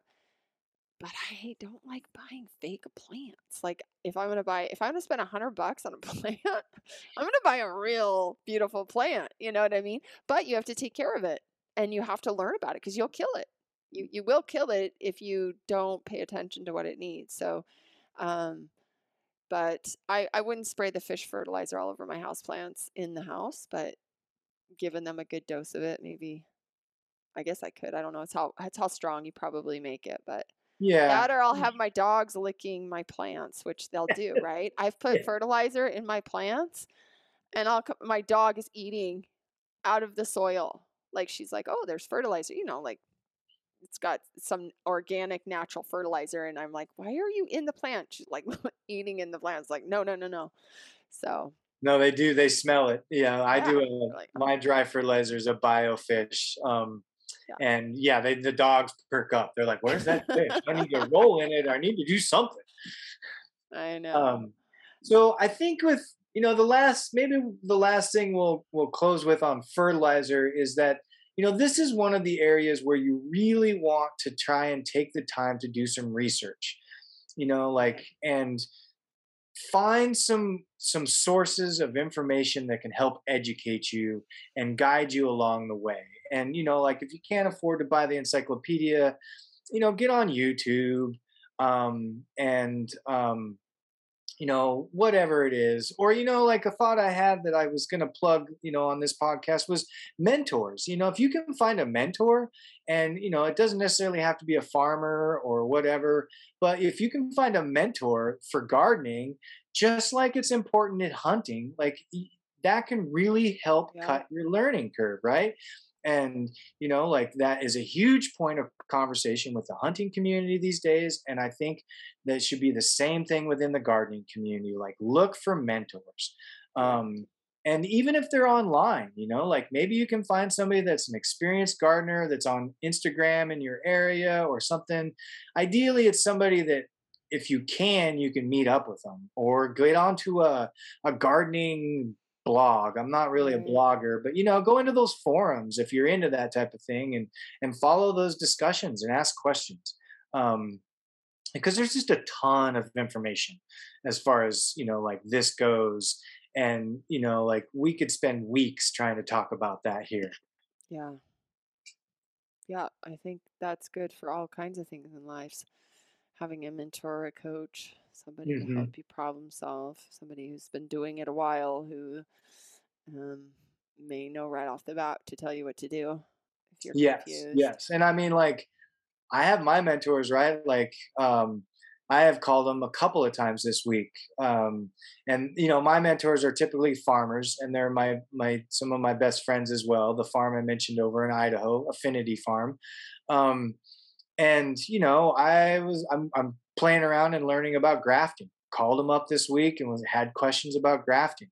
Um, I'm getting ready to call him really soon to talk about what's going on with my tomato plants and what their thoughts are on it. Um, Mhm. and you know, sometimes having a mentor is just kind of bouncing, you know, what's going on and getting some feedback, and that can kind of, you know, like I was I was stressing out about my tomato plants. Um, you know, it's a lot of money to me.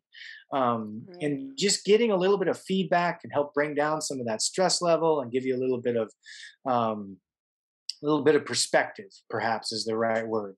Mhm. Um, so if you can find it, go for it. Okay, good advice. All right. Well, what are we going to talk about now? Well, should we try and close with watering systems? Yeah, let's talk about watering systems. Okay. So I think the first thing that I want to hit on as far as watering goes is hoses. So most folks don't realize that their garden hoses have lead in. Oh, Um, and unless you live in the state of California, and I know California gets a lot of grief, but sometimes having a government that's looking out for your best interest um, can be helpful. And in this case, California is like the only state that does not allow garden hoses with lead inside of them. wow, really? Yes. So if you go into your hardware store and start looking around at the garden, you know, your your hoses for watering, not potable water. We'll, we'll get, get into that, right?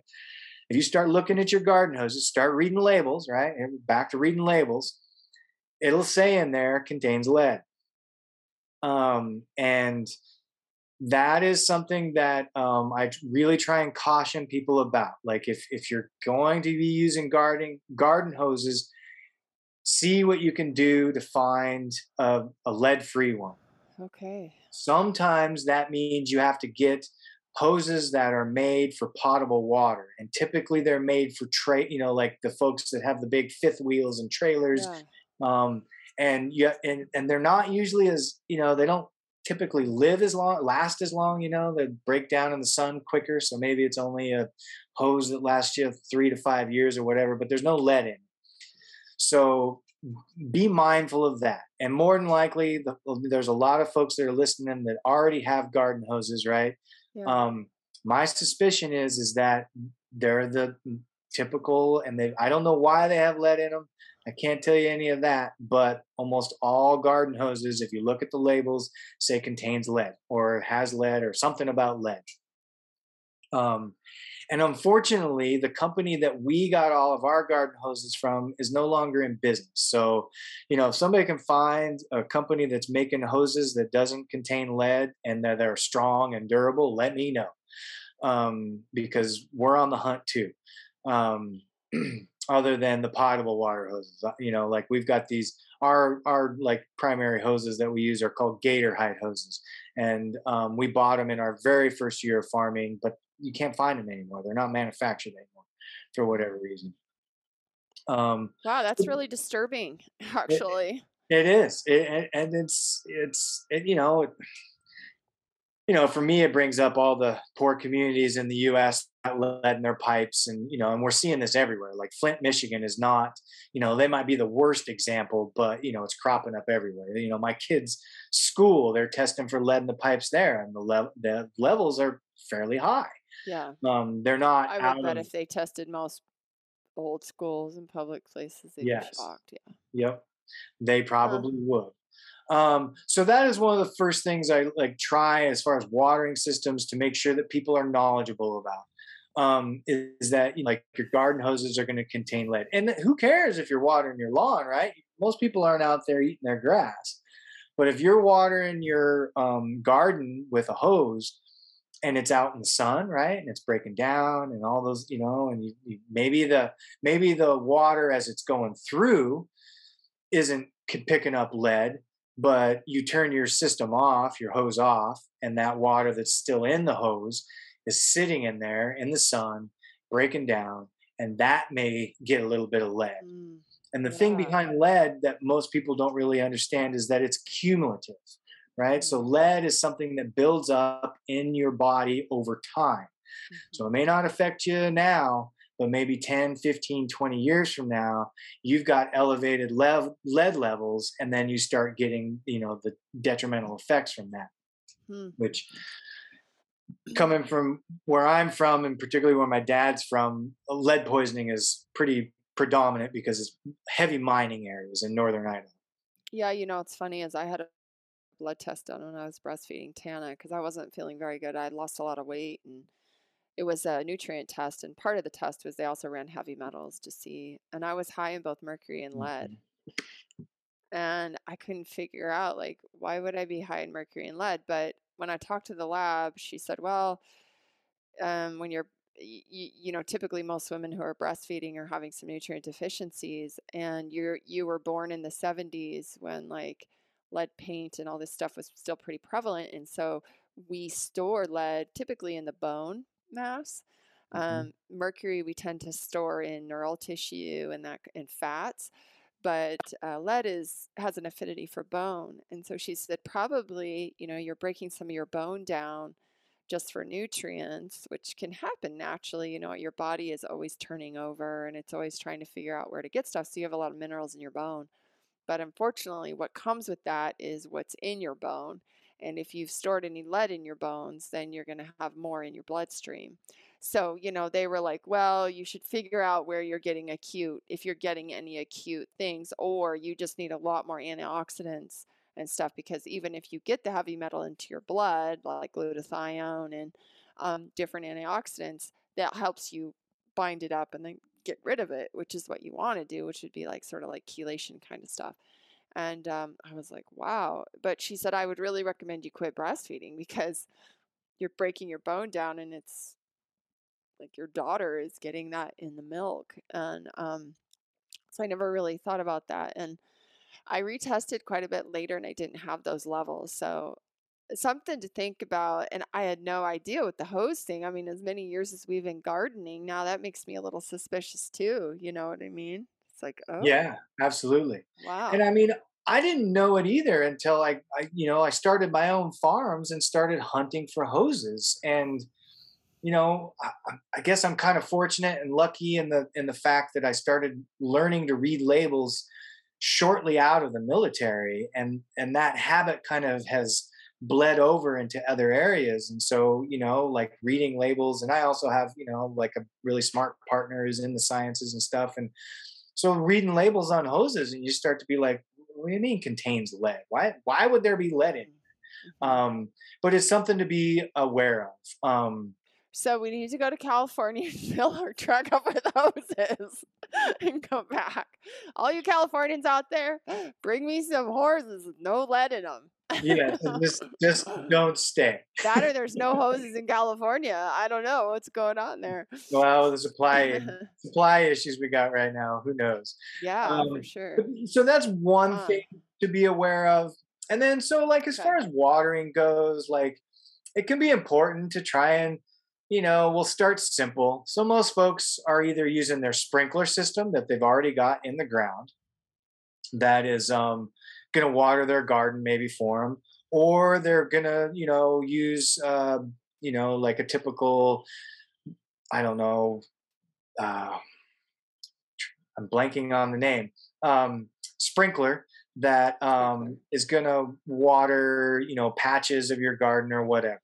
And and that's all fine. I think for the home gardener that's just fine. And if that's what you can afford do it. Like you know do what you can afford first and foremost However, as you move deeper into this process, um, you're going to discover that you know like if if you're overhead watering right? So if you're using a sprinkler and you're just kind of throwing water out there and it's hitting the soil and the plants that can cause some things to happen. That can cause some fungus to occur particularly with you know like a tomato. You might get some early blight or some type of late blight.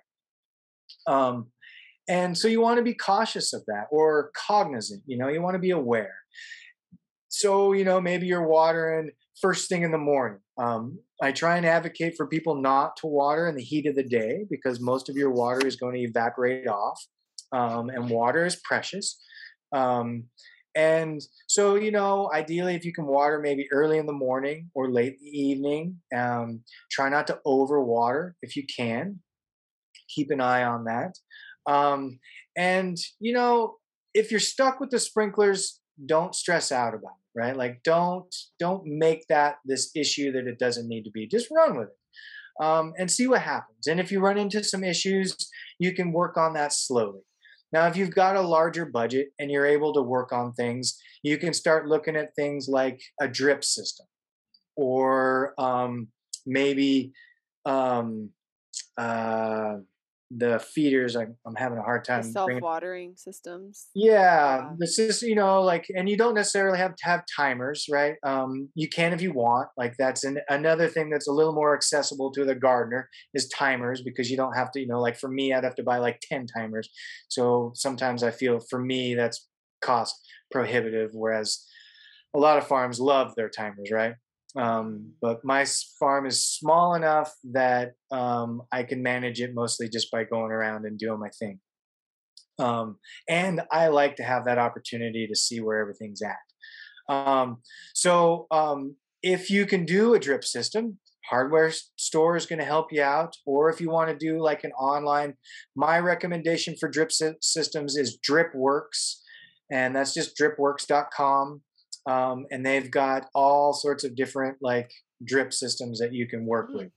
Um, so there's the tubing um, that you can buy that that you know like so you're buying tubing and you put it around your fruit tree, or you can do you know a little piece of tubing that goes around each plant. It kind of just depends on how big.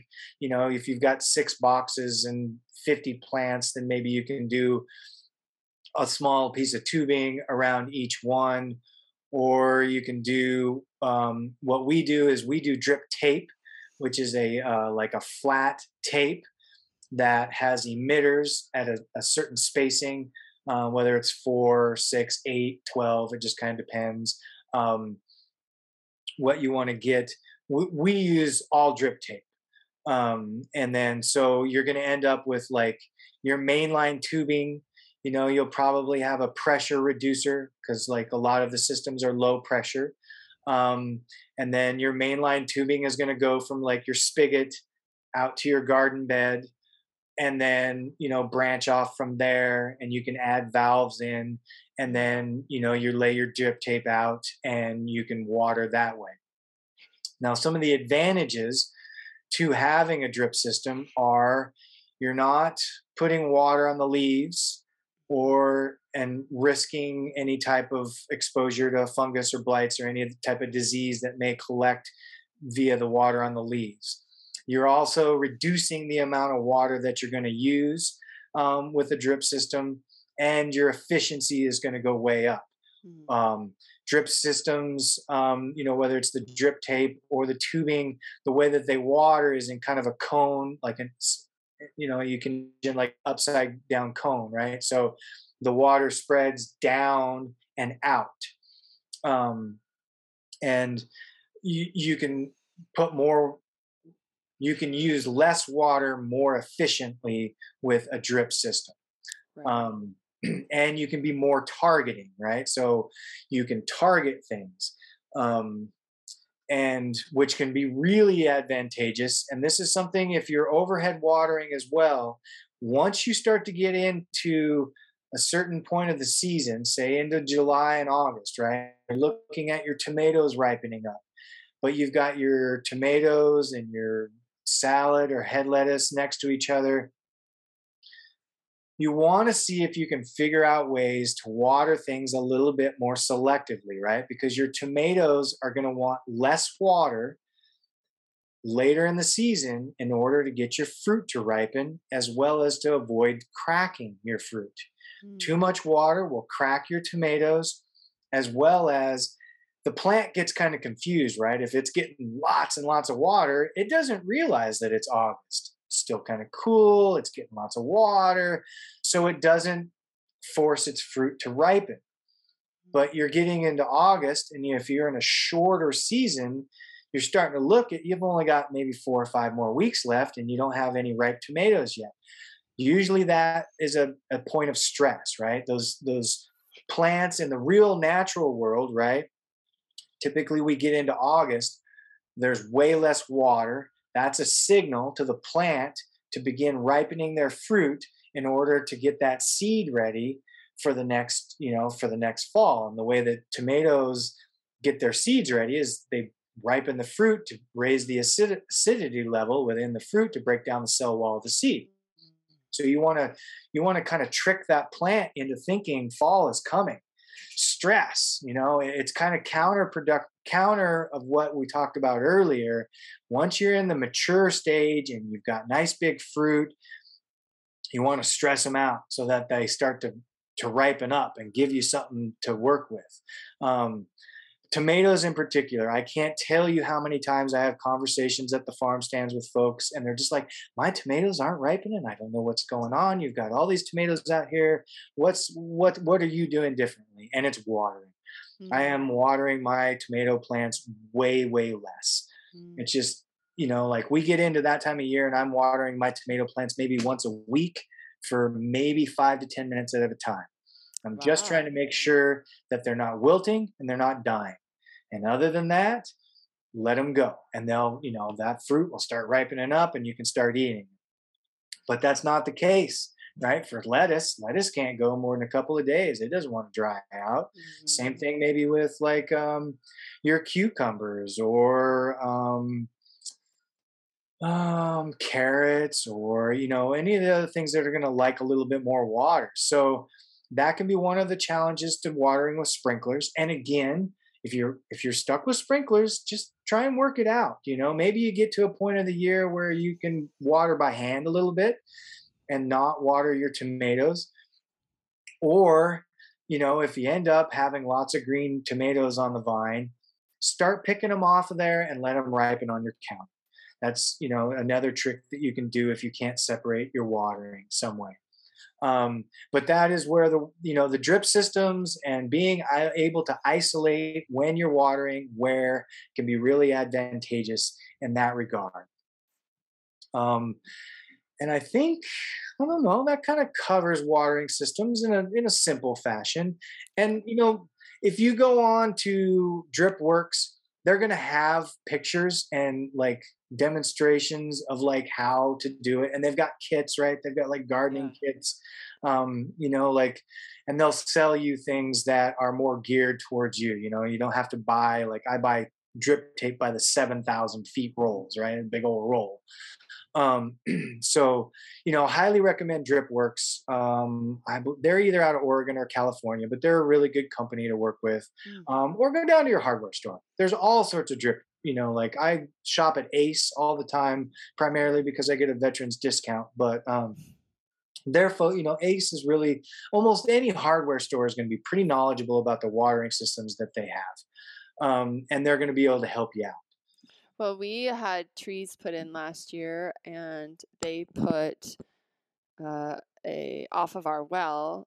He put a drip system, and each tree got its own watering because we have clay soil. And he was like, the problem here is you'll actually drown your trees mm-hmm. if you water them too much because the clay holds onto the water. So it's set up on a system, and they put it on our well, and it just comes off. And so all our trees have like an irrigation system that feeds them and they're they're doing great.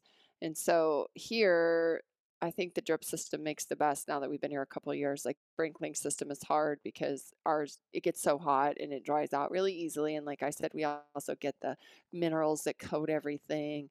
And then we're not here, you know, like we're gone a lot. We don't want to be that's the one thing I hated about gardening season in Washington was everything revolved around the garden it was like we can't leave because we either have to plant, we have to harvest, we have to water, and you know, granted, Washington maybe has one or two hot months, and and the rest of the time you can probably get away with it, but um, because we get a lot of rain there, um, it, it could be kind of a pain sometimes. So here it's kind of the same thing, but I think the watering system would be much more advantageous due to the extreme weather that we have here. And I've noticed it with the trees when they put in the strip system with the trees, it's like worked really well. It looks like all our trees survived and they're all coming back. So, and I didn't have to water one tree. yeah, that's fantastic. And that yeah, is, and timers can help you with your vacation time. And we you know, have that, a timer, but I think when you say like you don't want to do in the heat of the day, you know, the days are really long here. People forget, and so we mm. get a ninety degree, 95 degree day, and it doesn't get dark until 11 o'clock at night. You know, it'll water early first thing in the morning, and then even if it's on a 10 hour timer, sometimes it's still pretty warm. And we have southern facing so, um, and it's hard because we don't have a greenhouse yet. So in Washington, we could control our tomatoes. We had a controlled environment because I felt like tomatoes and peppers and herbs, some of the herbs and just some of the stuff that we had in the greenhouse, they were they needed that controlled environment, you know. Here you've got the wind, you've got the heat, you've got that. And so we tried tomatoes didn't do very good here. And probably because they were on the system, the watering system Ryan had, and they were getting too much water and then it was too hot and too windy. We were having to build barriers from the wind, and they just they just didn't like it. That was too much stress, I think. Yeah. So, um, for us, probably here, we need a more controlled environment for those types of vegetables. And then I would also think when it comes to watering, knowing what plants grow well together and what plants need to be watered. So, if you're going to maybe put carrots and lettuce together in a box because carrots and lettuce, even if you're doing a sprinkler system, you could direct your sprinklers going on the boxes that need water consistently and then you have that area of your garden that you're you're doing your tomatoes and other plants that may not need as much water, right? Yes. So companion mm. planting and maybe we haven't really talked about companion planting and maybe we can in the future like which what types of vegetables do good with each other for companion planting and watering sounds like that's part of it it is and it's been one of my experiences too and i should probably maybe oh, clarify a little bit. So if you have a drip system or want to get into a drip system you can get away with watering in the heat of the day more. Um, yeah. and then another trick that you can do is you can mulch over the top you know with with your grass clippings or with you know hay or whatever it is that you want. Um, you can mulch over the top of your drip system and that will help retain moisture as well Right. and decrease the number of times that you have to water but also like maintain like that moisture level during the heat of the day so if you've got a drip system you can you can definitely water at more times Yeah, and- that's how I see it. I see that we could water in a hot time of day without the leaves and everything getting wet and evaporating.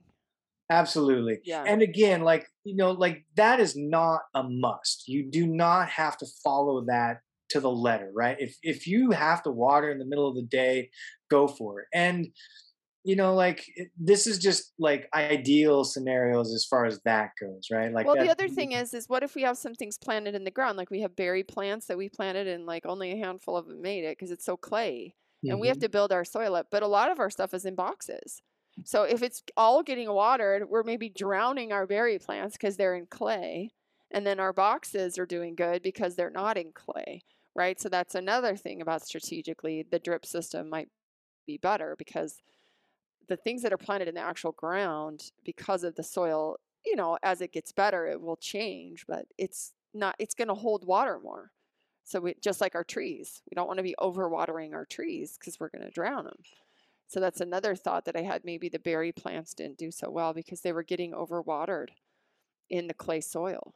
yeah yeah definitely possible and with less Yeah. root structure the less they drink right like so and that you know that can be a challenge and so as your your plants get bigger and bigger and ideally the root structure is also growing they're going to take up more water um, and sometimes need more water um, and you know depending on what it is um, maybe less just because you're trying to stress it out and we definitely should try and um, tackle companion planting a little bit um, Yeah. because it, it can uh, you know i like permaculture but our attempts at doing more permaculture ran into some things that because of watering and you know and because this is a production farm didn't work out as well because you know like having your carrots planted in with your you know tomatoes or whatever just didn't work because i couldn't water them enough Yeah. um and you know sometimes i end up watering my lettuce so we do a lot of um, baby greens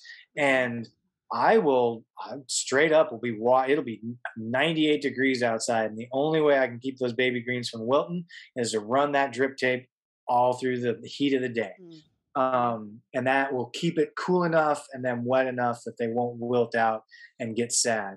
Mm. Um, so you know, like again, keep an eye on your microclimate, keep an eye on what's going on in your garden, and see if you can figure out what works best for you. Mhm. Um, and then you know, go from there. Yeah, cool. Love it. Um, okay, one last question about water. So, what about collecting water? So, in Washington, we obviously got a lot of water throughout the year, and we collected a lot of it in barrels. You know, we'd get big barrels, and then we would use that water throughout the season to water either in our greenhouse or whatnot. Um, are there anything to look for when you're collecting water that you want to watch out for? Um, and I don't know, maybe you don't know anything about this, but we Oh, I got a few insights. Use it. Okay. Um, so if you can collect water, do it. Um, water is a precious resource. Um, Mhm. it's it's going to get more precious as time goes by. As excuse me, as time goes by. Um, so definitely advocate for collecting water. Um, some of the things you want to be, or maybe one of the main things you want to be aware of um, with collecting water is how you're collecting it. So if you're collecting, say you're collecting from your roof, right? The water runs off your roof and you're collecting out of your gutters. Um, what type of roof do you have? Do you have a steel roof? Do you have a metal roof of some kind? Or do you have an asphalt shingle roof? So if you have an asphalt shingle roof, there may be, so there, it, it gets a little complicated, but asphalt shingle roofs are going to have some chemicals that come off of them and it, it can be higher depending on where you are in the life of the shingles right? So brand new shingles are going to put out more stuff right? As the shingles get older you're going to get less whatever it is that's in there. Um, and so you know when we had an asphalt shingle roof, we were we decided not to collect water. We Mhm. just decided the risk was was too high, and we really just you know with our research we couldn't quite figure out what it was we might be ingesting or feeding into the plants and putting into the ground. Um, so you know how you're collecting that water, you know, is or where you're collecting that water is probably the first thing to think about. Like, is it coming off of my roof and w- what kind of roof I've got? Um, so if you've got a metal roof, or maybe you've got one of the, you know, like white type of plastic type of roofs, or, you know, maybe flat roofs, or, you know, if you're lucky, you're down in Arizona or something and you got terracotta tile roofs, Yeah. um, you're good. You're pretty good to go. There's, you know, unless you know something is in the air and settles on your roof. I don't know of a lot of um, of chemical bleed over or anything that comes onto the water. So then it just comes to like how you're collecting. You know, so are you collecting into you know rain into gutters? And then you know going down into to barrels, whether that's like the 55 gallon barrels or maybe you can find some of the big those big white square we call them a water buffalo but they've got the metal cage over them um, Mhm. and you know so then it goes into what you're collecting it into. And then the next kind of like part of that is like whatever it is you're collecting that water into how are you getting it out? Mhm. so if you're collecting into barrels are you putting a spigot down on the bottom and then running a hose from there and doing kind of a gravity feed? Or if you've got a like really big water buffalo maybe you're putting a pump down in there and pumping it up out and you know moving it into your garden um, and for the most part i think that's an amazing option and to go for it and do it if you can. And if you have concerns you know and about the water and maybe what's it in then collect water and direct it towards things that aren't going to be you're not going to be eating you know whether it's your rose bushes whether it's your perennials flowers whatever it may be you know even if you've got an asphalt shingle roof you can you can send that there. As long as you know that you're not Mhm. going to be growing food um, out of that at some point in time you know you could get you know you could do that. Um, you might be putting some yucky stuff into the into the soil but you know you're if you've got asphalt single roofs that's going to happen anyway right? It's coming off your roof and going into the grass. Um, that's just kind of a byproduct of of modern society. Um, and that might be that might be about it for rent water collection i think Okay. I mean, you can probably. I mean, obviously, you get much more in depth into this, Yeah. um, but I think you know the nuances are where's it coming from, what are you putting it in, and then how are you getting it out of there. Right. And how are you monitoring it? Because in Washington, we would have problems with mosquitoes and stuff. So, like making sure that your water systems are like covered or taken care of and not just sitting open water because then you have bugs and mosquitoes and pests and stuff that can happen with that. We've experienced that, at least in the wetter, more humid climates or, you know, where mosquitoes are an issue. Um, but cool. Well, again, we've touched on a bunch of stuff here. I might even split this into two podcasts um, just because of the amount of information that's in here. Um, yeah, let's do it again. Uh, planting season is coming. You're already in planting season. You're in you're in potting and repotting season right now, and right, Absolutely. and you've got. Um, we planted this last week. I planted my flowers, but I also planted some strawberries. We do have strawberries in the garden, but they need some love. But I got these strawberry bags.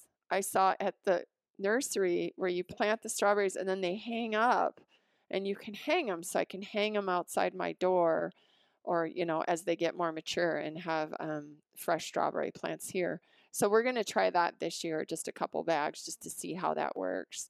Nice. Um, for me, um, learning about my microclimate is I need to have things sometimes that I can just bring in the house. Like if the weather is, if the wind is atrocious on a day, you know, and some something I can like actually pick up and bring in the house if I need to, if I know it's gonna really get beat up outside, you know.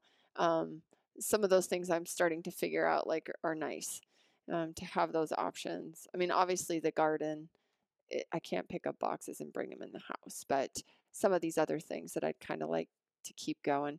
And we do got we got a lot of strawberries out there that need to be um, cleaned up and fixed right now. But we didn't get really much of a strawberry harvest last year. Um, I'm not quite sure what happened there. Maybe we didn't feed them enough or something. And maybe we can do an, another podcast on strawberries, tomatoes, some of these more common things that people have, and, and maybe some tricks on how to get stuff to grow and um, get yield bigger harvests. Maybe that would be absolutely, absolutely. Yeah. And yeah, I mean, it it is. It's that it's that time of year. Farmer, you know, we had our first farmers market. I went to farmers market yesterday and sold plants and um, so you know we're we're in it. It's time to start working on gardens and start planting. And you know if you've got a farmers market in your area, go and see what is available. And you know the the growers are always coming up with fun things. The folks next to me at market had a bunch of new strawberry plants that they were selling and and um, little four inch pots and something I've always wanted to do is hanging baskets with strawberries in it. Mm-hmm. I've never never done it, but I think that's a really fun thing you can do mm-hmm. is um, hanging baskets with strawberries in them. Um, and yeah, go out and get outside and get some sun and vitamin D and mm-hmm. plant and work in the garden, start digging the soil. Ideally, things will warm up soon. well, it's sunny out now. It well, was snowing when we started talking, and now it's melted and it's sunny. So that's Montana for you. Yeah. And, you know, to be clear, like for folks, you can be planting kale, chard, right. Pea, yeah.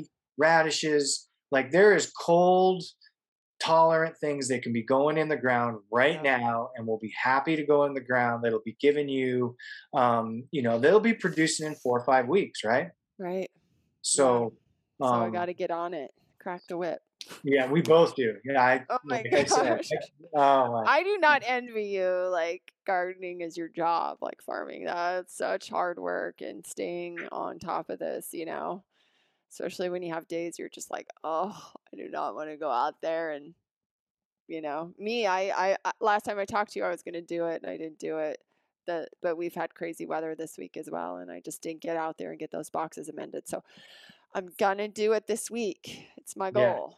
But well, get out there, folks. Get Everybody get out, do it. And yeah. if you need motivation, go by your local farm. I was planting head lettuce in the rain with Prairie the other night. Um, there's no days off. And I'll give you one more, one more quick, funny farmer tip. Don't wish your farmers, if you have farmers that you interact with regularly, don't wish them to have a good weekend because uh. we don't have weekends. we work every day. Um, year we work every day. So um, skip the have a good weekend and just mm. tell them to like have a great day and, and work hard and yeah. look forward to that happy harvest. Happy harvest happy yeah. harvest. Yeah. So okay sean well go enjoy this mother's day i guess prairie's back so you guys have a great day. Happy mother's day to her um, and my mother and aunt are coming over, and we're going to have a Women's Day here, which will be wonderful. And um, we will talk again next time.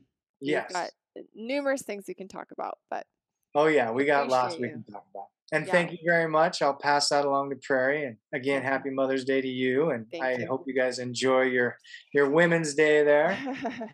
we will. It'll be nice. It'll be nice. I I um I want to go out and work in the garden today, but I think I've got to do some other things. So just one day at a time. But the snow was beautiful. I was like, great, I don't have to garden today. it's snowing. Now it's not snowing. So, mm, oh well. Okay. Have a great day. All right. Thanks, Doc. Okay. See ya.